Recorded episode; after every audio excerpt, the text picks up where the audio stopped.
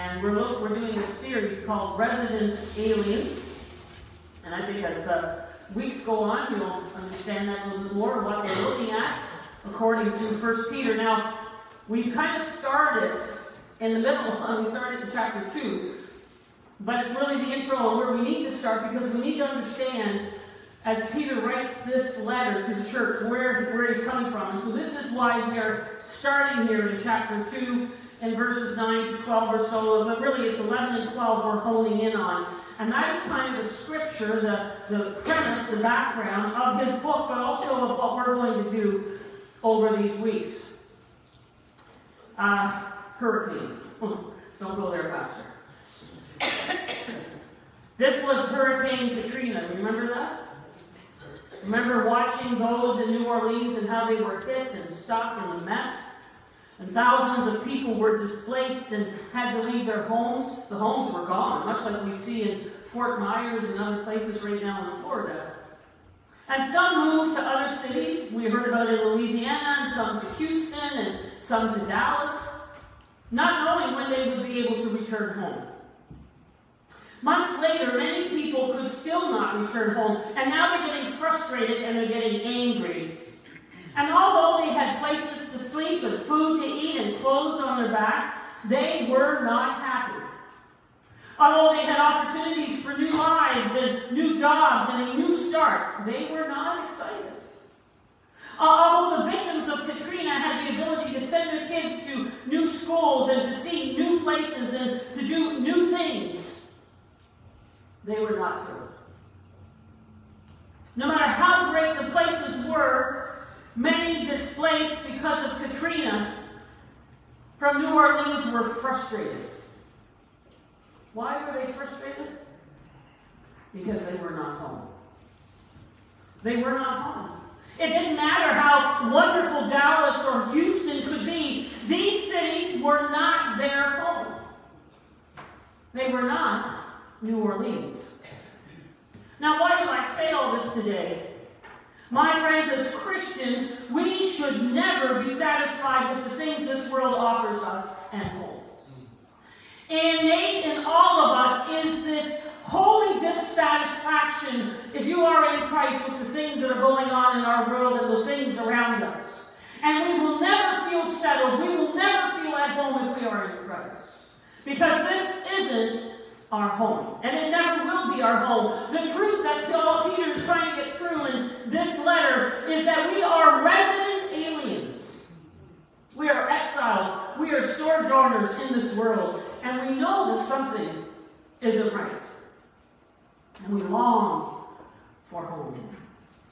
And so we will continue in 1 Peter in these days and right up into Advent. Now, we're not going to study the whole letter because we don't have time for that, but we will purposely, I prayed and looked and searched and prayed and searched some more until I found what I felt was the messages of 1 Peter that will get this across to us that we are indeed resident aliens in this world. Unlike the other letters, many of the other letters, they were written to a specific church. Peter writes this letter to the whole church at large. It was written to strangers scattered abroad, he said. And it was loved and read by the whole church. It was a letter that was much appreciated. Peter, although he had not met them, he loved them. And we know he even uses the term beloved in his letter. It's one of the first places it's used. And it was written out of a pastor's heart. His reason for writing this was to encourage Christians going through difficulties. You know what? I really enjoyed that this week. Something spoke to me and I had to write it down. That the word encourage means to give someone else courage. Man, if there's anything that's needed in our day, Amen. is encouragement to go around and give each other courage that's needed in these days. And I think it's important to hear what Peter would say to the church in these days. That's why we're going through this series. The recipients of Peter's letter were Gentile Christians who were facing the threat of persecution. You see, there was the great fire of Rome back in, and they actually have the date in history, July 19, 64 AD. And the fire burned in Rome for three days and three nights.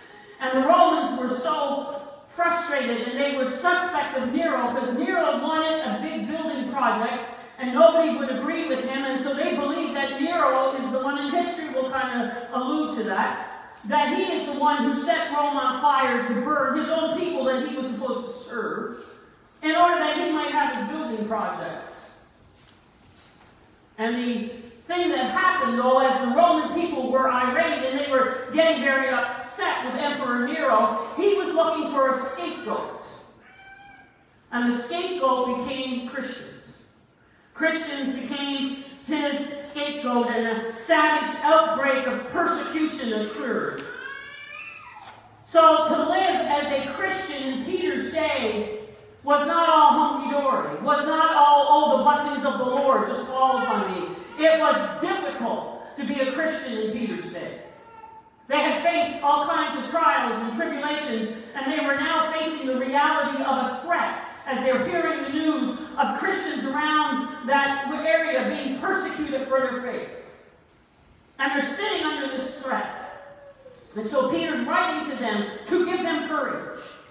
But you know what? There was another threat that Peter is writing to, and it's a threat that we see today. It's called compromise. It's called complacency. It's called assimilation to fit in with the world. It's like, okay, so now we're coming under persecution. Well, we'll just we'll just not ruffle anybody's feathers. We'll just kind of run and hide. We'll, we'll, we'll just put the blankets over our heads and believe it's all going to go away. Hmm. Do you think that might be a threat today in the church? Beat me up, Scotty. Take me out of this. I don't want to live here anymore. I can imagine for the persecuted church today, it would be easy to fall under that. And this is the real testing of the faith. And we'll look at that in November. The persecuted church that is suffering today. How easy it would be for them to just say, I won't bother. I'll just fit in. I, I don't want to cause any problems. I don't want to suffer for Christ. And so there was the threat of Rome, but there was also the threat right within the church to just throw in the towel. My friends, there are many today, in the light of all that we've been through with COVID and the pandemic, and even now what we're going through, and people going around saying it's the last days. It was the last days since Christ has been born. Amen. We're moving towards them. I don't know how much time we have. And we're not to even talk about that because the Lord knows. Only the Father knows. Only the Father knows. But we are moving. We are in this new era we are in this new epoch of the kingdom of God, and it happened the moment the king was born. And we're moving towards his kingdom. And there will come a day, but we don't know when. And so we need to be ready. And so these threats, my friends, are still raging today as resident aliens in this strange land, which is not our true home. We are bound to experience difficulty and trials. Oh, thanks, Pastor. Just what I wanted to come to church and hear. Read this.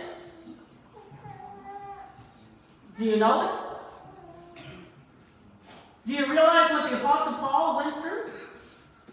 Do you realize how most of the disciples, 11 of them, how they died for the cause of Christ and were martyred for the faith?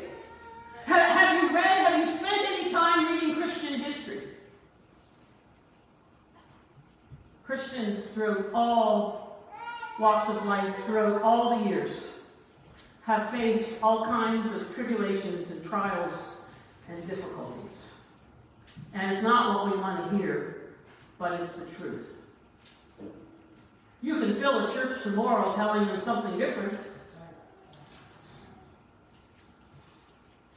Or we can talk about the truth and get the encouragement, the courage that we need to continue on and to fight the good fight of faith in these days for what God would have us do. So, in today's passage, Peter urges the readers to bring their own sinful desires under the submission and conduct themselves in a way that would glorify God. He says, first of all, as resident as resident aliens, live holiness in your private life. In your private life between the Lord, the Lord wants you to live in holiness. Without holiness, no one shall see the Lord. And so we look at our verse 11 here. Beloved, I urge you as sojourners and exiles, there's all different words that you'll see in the different versions there, to abstain from the passions of the flesh which wage war against your soul. And so it is an urgent tone here because Peter says, I urge you. This is not a suggestion. This is not, well, if you're comfortable with it, maybe you should. This is, Peter is trying to encourage these believers who are receiving his letter. I urge you. This is a challenge. And there is this urgent tone. And the key to living a holy life is to embrace your kingdom citizenship. We are not citizens here. We have a heavenly citizenship. And if you want to live a holy life, what you're going to be doing over there, the Holy Spirit and God wants you doing here. I, I, we had spoken on, on one of the, I think it was last Wednesday night we spoke as we did the study about the fact of divisiveness and not willing to speak with a brother and not willing to work issues out, and somehow to think that that's going to be accepted over there. That somehow God's going to have separate corners for people that haven't forgiven and haven't been able to get along in the kingdom of God. We're supposed to live our life here and now based on our kingdom citizenship. And before Peter calls the church to holiness, he states the grounds for his appeal. He says, We are exiles, we are resident aliens. This is not our home. We're in a foreign land, my friends, if you are in Christ. And so this is supposed to describe our spiritual and our social condition of thus, let's reading Peter here today. See, they were the redeemed people of God. This, we know this because notice, as, as even faithfully read here back in verse 9, but you are a chosen race, a royal priesthood, a holy nation, a people for his own possession. If you are in Christ, you belong to God. We are in this world, you've heard it said. We are in this world, but we are not of this world. Philippians 3.20 tells us but you are, he says, but our citizenship is in heaven, and from it we await a Savior, the Lord Jesus Christ. Do you realize today that you have dual citizenship? Now, Pastor Mike and I have dual citizenship. Some of you don't know that, that we have Canadian Italian. And the truth of it today is if you are in Christ, you might reside in West Prince, Prince Edward Island, but Peter is saying to those who were listening and receiving this letter, you have a dual citizenship as well. But the truth is, this citizenship that you have with Christ outweighs, my friend, supersedes your citizenship here as a Canadian in West Prince. Oh man, I wish the church would get this. I, I wish the church would understand that it's not about nationalism. Now, I'm proud of Canada, and I love Canada, and I pray for Canada. But it's not about nationalism. Because ultimately, my citizenship, the one that really matters, that's going to last for eternity, is there, not here. And we see so much out there that Christians believe that, that, that they live in such a way that they want to fight and they want to be abrasive and they, they want to do all kinds of things and they're working so hard. And now, hear me right, I know some good, godly people who are into politics and those things and need to be. But this world is not our home. This is not where we're supposed to be putting all our energy and all of our time and building up treasures that in one day, like that, is gone. Or you leave it to your kids. Because we can't take it with us. Jesus told us that we're supposed to be building up our treasures where? Because that's where our citizenship is. That's where our eternal home is. That's why you're building up treasures there. And of course we have to live here. And of course we have to eat and of course, we've got to do things here, but we have to do it in light that, yes, I am a citizen of West Prince, Prince Edward Island, but my citizenship, my citizenship is in heaven, and I'm waiting for that great day. We worship heaven's King. We obey kingdom laws. We serve kingdom agenda. We proclaim kingdom message and we seek heaven's reward. And we live on earth as citizens of heaven. My friends, as we do that, it will result in alienation. It will result in troubles and difficulty. Sometimes it will result in those around us think we're nuts and we're crazy. Why would you go there? Why would you go to church? Why would you get up on a Sunday morning and go to Sunday school? They don't comprehend. And they won't. And even today, if, if you're going to live out as on this earth as a citizen of heaven, you just might, like many believers today, might face persecution for your faith. And so, resident aliens practice that inward purity. Verse 11 again says, Beloved, urge you uh, as sojourners and exiles to what? Abstain from the passions of the flesh, right? Of the flesh. Paul liked to use that word quite a bit, didn't he? About the flesh.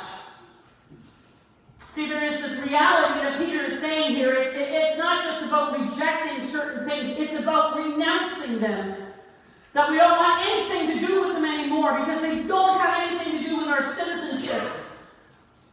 Holiness is not cultivating how close we can come to the edge.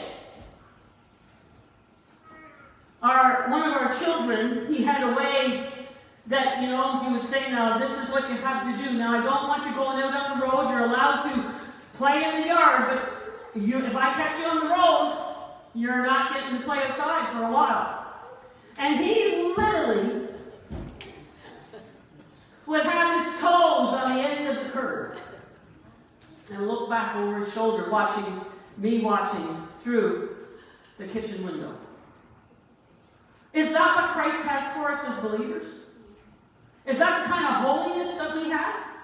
That we want to be right on the edge? and do just the bare minimum of what we need to get into the kingdom of God? That is not what God has for us. That's not what Christ has for us. That is not the holiness that God is asking of us. Peter says, abstain from the passions of the flesh. This abstain word there means a continual action. It means repeating it. It means making a new habit for your life. And the truth of it is, those believers who go around and say, well, 20 years, praise the Lord. Well, what is God doing in your life today? You need to be abstaining today. You need to be saying, I'm not going, I don't live there anymore. My citizenship, my main citizenship is not in this world, it is over there. And I'm going to live my life in such a way it reflects over there and not here. Holiness reflects our citizenship. That's why we walk in holiness, why we live in holiness.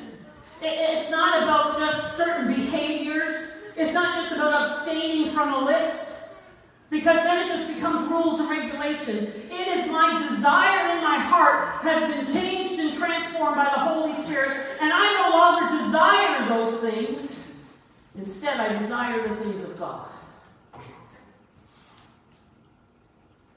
See, many promote behavioral abstinence, but true, true godliness works on the inside out. I like what Warren Wiersbe said the sin we fail to conquer will eventually conquer us. The sin we fail to conquer will eventually conquer us. Sometimes we're very gullible. I find the church in North America, if we're not careful, we can be very gullible. Paul would say, Who has beguiled you? Who has bewitched you? You see, there was a woman, she called the police after being sold what she thought was a flat screen TV.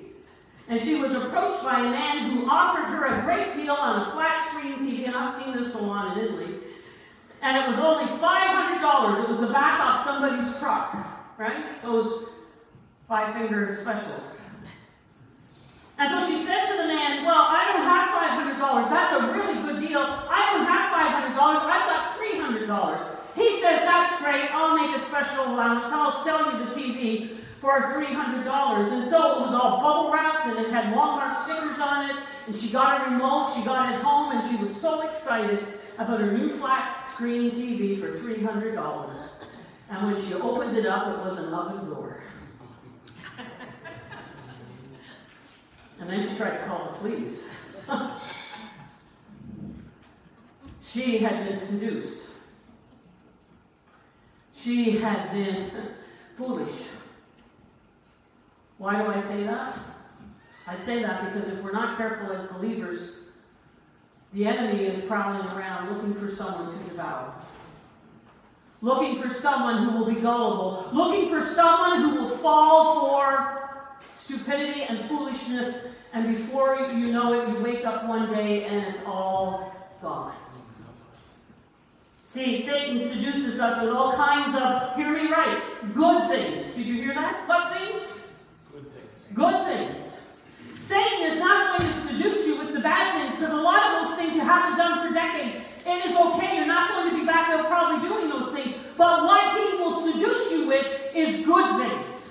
Oh, this is a good thing. This won't cause any issues. This won't cause any problems. This is what I'm supposed to be doing. And then all of a sudden, you don't have time for prayer, and you don't have time for study, and you don't have time to worship, and you don't have time to gather with the brothers and sisters in Christ.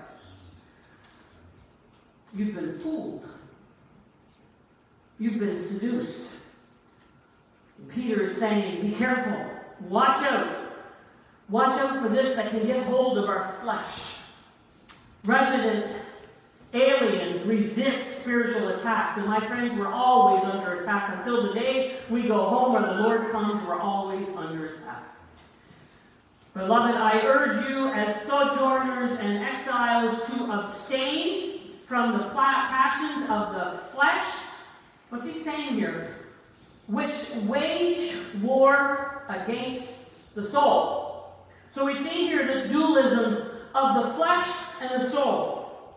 And many times we just read through those things and not really take the time to pull it apart. The flesh represents my relationship with sin. The soul represents my relationship with God. But remaining sin and walking in sin and knowingly continuing in things that we know would not please God starts a war within us between our flesh and our soul. Paul talks about it in Romans 7. That conflicted individual. And I have met people over the years who have not crucified the flesh, who have not surrendered their hearts and life, who have not asked for the empowerment of the Holy Spirit. They live miserable Christian lives. Because they're living in a war. They're living in a conflict that's constantly going on in their hearts. And so the flesh is wanting things and is warring against the soul of what God is wanting. Peter is not talking about the world or the devil here because we have three enemies. And the enemy of the soul is the devil, which is our infernal enemy. The world is that external enemy that keeps coming against us. And the flesh, if we're not careful, if it's not been crucified, becomes that internal enemy. And what Peter is saying here, that the believers are facing the civil war that's going on within between the flesh and the soul. This is why we are told in God's Word what we have to do with the flesh? Daily? Crucify it. Crucify it. It's a daily process where we crucify that flesh within us that wants the things that are not pleasing to God. And so, as we crucify the flesh, the soul, that war is dealt with, and we're able to be at peace with God. And Paul made it very clear. If you didn't understand what the flesh is or the sins of the flesh, Paul makes it very clear. When you follow the desires of your sinful nature, that would be the flesh. The results are very clear sexual immorality, impurity, lustful pleasures, idolatry, sorcery, hostility, quarreling, jealousy, outbursts, outbursts of anger, selfish ambition, dissensions and division, envy, drunkenness, wild parties, and other sins like these. And he says, Let me tell you again, as I have before, that anyone living that sort of life will not, did you hear that? Will not inherit the kingdom of God. This is why it's important for us to have these kinds of conversations. Because somehow in the church today, there is a belief that I can come to church on Sunday and be involved in all kinds of things through the week and all kinds of different lifestyles, and somehow, because I got my ticket to heaven, hallelujah, I'm going to make it there in the morning. Paul's making it known to the church in Galatia that you now that have been citizens of heaven, that you have been redeemed from this world, and you are now in the kingdom ready for his kingdom and ready for his return. You don't live in that world anymore. So therefore, what are you doing with these sins of the flesh? They need to be crucified. They need to be dealt with. They need to be brought under the blood of Christ. Praise God. If we sin, we have an advocate. We have an advocate. We just go to the Lord, we ask for his cleansing, we, we bring our sins to him, and we ask for his redemption once again. I don't want it to be made known to people that because something like this, you've been involved in those things, that somehow you're done. Because praise God for his grace and his mercy and his forgiveness. But you know, today, one of the biggest issues that pastors deal with is that hidden sin of pornography. And they've been having retreats and having things talking about it because there's the pastors who are getting up behind the pulpit on Sunday preaching the word and going home at night and watching porn. I'm thinking somehow that's okay. Because I got up and preached the word this morning. And I'm just showing you some of the things that pastors have been falling to. And, and you have no idea of what any of us, the battles that pastors have been facing through this storm of a pandemic. And my friends are falling like flies. And we need to be praying. We need to what? Encourage one another. We need to be giving each other courage to live a godly, holy life in the days to come. But here's the point that Peter's making about all this. So you have this inward purity. There is this life, private life that I have between the Lord. But now there's also this public life that's lived out there. That's lived out 24 7. And so, resident aliens live with honor in the public.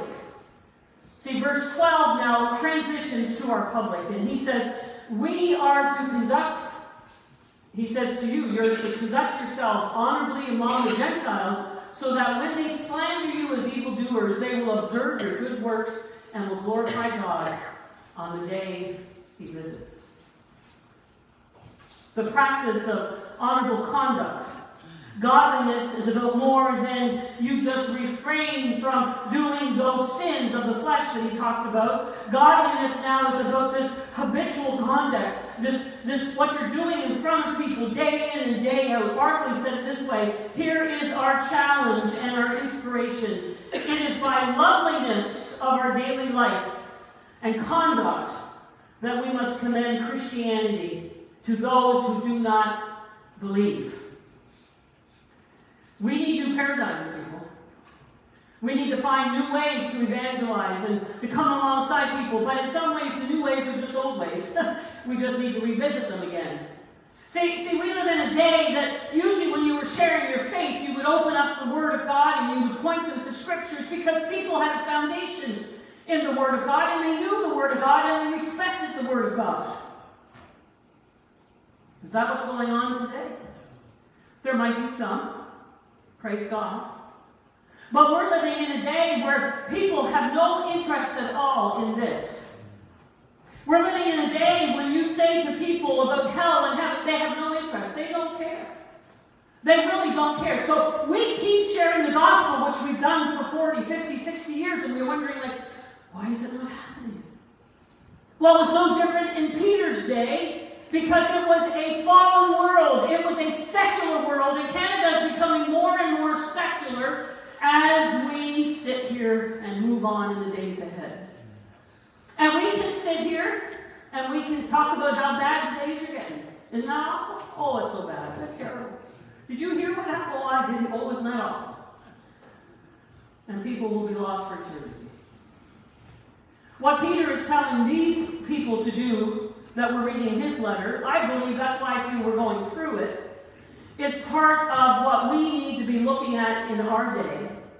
And Peter is saying that in difficult days, even when people revile you, even when people slander you, even when people say all kinds of lies of you, think you're stupid, think you're crazy, think you're a stranger, you're odd, you live a life in such a way that you make them change their minds. You don't go and hold a placard. You don't go out and retaliate. You don't go and get angry. You don't go do any of those things, Peter is saying. What you do is you live a life in such a way that proves them all wrong. That's what God is asking of us. Not saying that we don't share the gospel, but He is saying you need to live your life in such a way that it earns you the right to sit down and talk with somebody and share the gospel. I like what Plato said. Somebody was speaking ill of him and they were spreading all kinds of lies about him. And this is what Plato said, and it's almost like what Peter is saying. When men speak ill of thee, live so that nobody will believe them. that's, that's Peter's premise for First Peter. When men speak ill of thee, live in such a way nobody is going to believe those lies. They're not going to believe it. Verse 12, it says that they would speak. Keep your conduct amongst the Gentiles honorable. And the purpose of that honorable conduct says that they may see your good deeds and glorify God on the day of visitation. So we should practice honorable conduct so that when unbelievers will see, they will see that there is a God and there is a different kingdom and there is a different citizenship that they can have, and they can also be a part of it. And so we're living it in such a way. Notice that he says in verse 12, when they speak against you. And so he's saying that the attacks will come on us verbally. And maybe this is prophetic today. Maybe I'm trying to prepare the church for what's coming. But there will come a day, and it has probably already come, and I know even as a pastor, you know, sometimes people think we're naive, we're stupid, what people say about us, but we're aware of what goes on around us and what is being said of us. But I have to live my life in such a way that people won't believe those lies and that slander. And that's what he's saying here. Life isn't fair. Get with it. Get over it. It has not been fair, and it will not be fair. Life will not be fair. You will not be treated in the way you should be treated. You do not deserve often the way that you're treated. You don't deserve how you're treated sometimes by workmates or schoolmates or by people in your own family who don't understand your faith. He is saying it is something that is normal and get ready for it and expect it that people will speak and call you even an evildoer. That's what was going on in Peter's day. Do you realize the lies that they were spreading about Christians? They said, first of all, Christians were cannibals. Do you know that's what they told people? Christians were cannibals because at the Lord's Supper they, they ate the body and drank the blood of Christ. This is what was being spread out in those days. Then they turned around and said that they are people of incest because they're brothers and sisters and they come for a love feast. So there's incest going on in there. And yet, in the midst of that, did they get up in the square and start shouting and telling people? No. They quietly, one by one, lived their lives in such a godly conduct that all of their neighbors and people around them began to believe that all of that wasn't true. And Peter is saying, in our days and all the difficulties that we are going through, God is wanting to live our lives in such a way that people will not believe what is being said about us. There's only one way to refute it, as we see. What did Jesus say? Read this with me. Blessed are you when men shall revile you persecute you and shall say all manner of evil against you falsely for my sake. Jesus says it's in those moments you're blessed. We can't comprehend that. We can't wrap our minds around that. That is not the Christian citizenship that I want. And of us go out looking for it. But he's saying, don't be surprised by it. And Peter is saying to those in the day, I want to encourage you for you to have courage. And the way you need to have courage when people are saying terrible things about you as a Christian, or they're even doing terrible things to you as a Christian, you need to walk in a conduct that is worthy of your citizenship. Because on that day of visitation, when the Lord returns, wouldn't it be wonderful to have family members and to have uh, people we work with all say, Well, I'm here, ready for the Lord's return, because so and so lived a life that was worthy and shared the gospel with me. That's what it's going to be about. It's not just hallelujah, I'm on my way to heaven, but who's going with me? Who am I taking with me? Who is also going to be a part of what God wants to do? So, this is the evangelistic strategy of Peter. And I believe it needs to be the evangelistic strategy, part of it, not all of it, but part of what we are going through in these days. Would I love to say that things are going to go back to how they were in the 50s and the 60s and the 70s? There's no going back in the kingdom of God. And we can sit there and complain, and we can sit there and say, Isn't it awful? Or we can, as a good Salvation Army girl who used to sing that song and was raised in the church, stand up, stand up for Jesus, you soldiers of the cross. The enemy will want us to run and hide. The enemy will want us to bury our heads. The enemy will want us just to assimilate, to just sit back, to compromise those things that we know that have been important in our faith all these decades. And Peter would say to the church today, if he was here, I believe, and Jesus would say, it's time to stand up and stand out. And don't fall for the attacks of the enemy. Even those good things that would take you away from the things of God. Worship team is going to come. Jesus said it this way Let your light shine before men, that they may see your good works. What's that? Good deeds. And glorify your Father in heaven, which is in heaven. That's how Jesus said it. William Barclay said it this way Whether we like it or not, every Christian is an advertisement for Christianity. By his life, her life, he or she either commends it to others or makes them think less of it. The strongest missionary force in the world is a Christian life. That's the strongest missionary force in the world is a Christian life lived in a way that goes counter our culture and it shows that our citizenship is over there and not here. Many of you have heard this, I'll end with this. And I was thinking of that. You are writing the gospel a chapter a day by the deeds that you do and the words that you say. Men read what you write, whether faithless or true.